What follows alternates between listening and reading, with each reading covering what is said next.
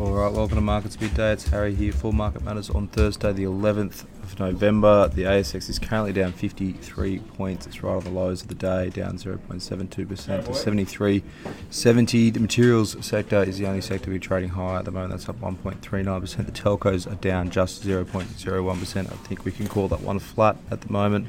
Worst two sectors, energy is the laggard down 2.25% and healthcare down 2.07%. In terms of the stocks, Chalice CHN is having another cracking day today. It's up 8.32%. Fortescue FMG is up 6.65%. And Regis RRL is up 5.72%.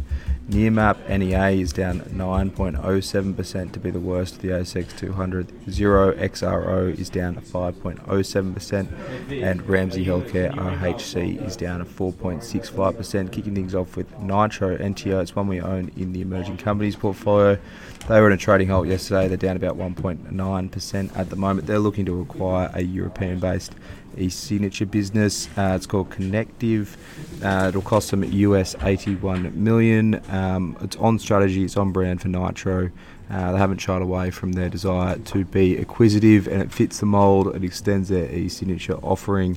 Uh, currently, Nitro's e-sign business is only really capable of pretty simple signatures, whereas Connective uh, can get a little bit more complex. Um, does come with a 140 million dollar Aussie cap raise um, in the form of a placement of 80 million bucks um, and a one for 11.4 entitlement offer. Um, so $3.43 is the price. It was a 10.7% discount to Tuesday's close, um, and we'll have access to that in the portfolio given uh, it's an entitlement offer. They paid up a little bit for Connective. It's about 13 times ARR which is a bit of a push. We would like that close to 11, uh, but uh, and there is a bit of work to do in terms of integrating that business, particularly because um, a lot of Nitro's targets is over in the US, and this is a European-based um, business. They got um, exposure across 20 European countries, uh, but it is an important step. Um, it's, it's, sort of key to Nitro's value proposition and getting access into the huge addressable market that is e-signatures going forward.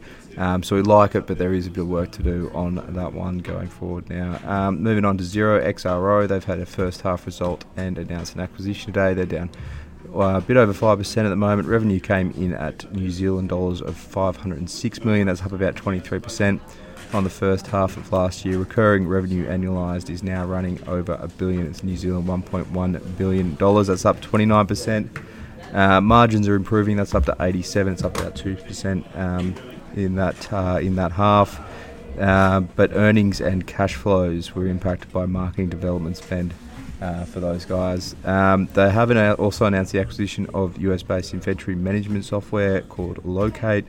Uh, the bulk of it to be paid for in shares, a consideration of about US $19 million. A small add, but another string to the bow of Xero's offering. You know, they they they were an accounting software. Now they're now building up to a number of other solutions to offer um, offer their clients. So a little acquisition there for Xero as well. Um, only about 20% of that will be paid in cash, most of it 80% in shares for that one. Uh, so shouldn't impact the balance sheet too much, you'd imagine.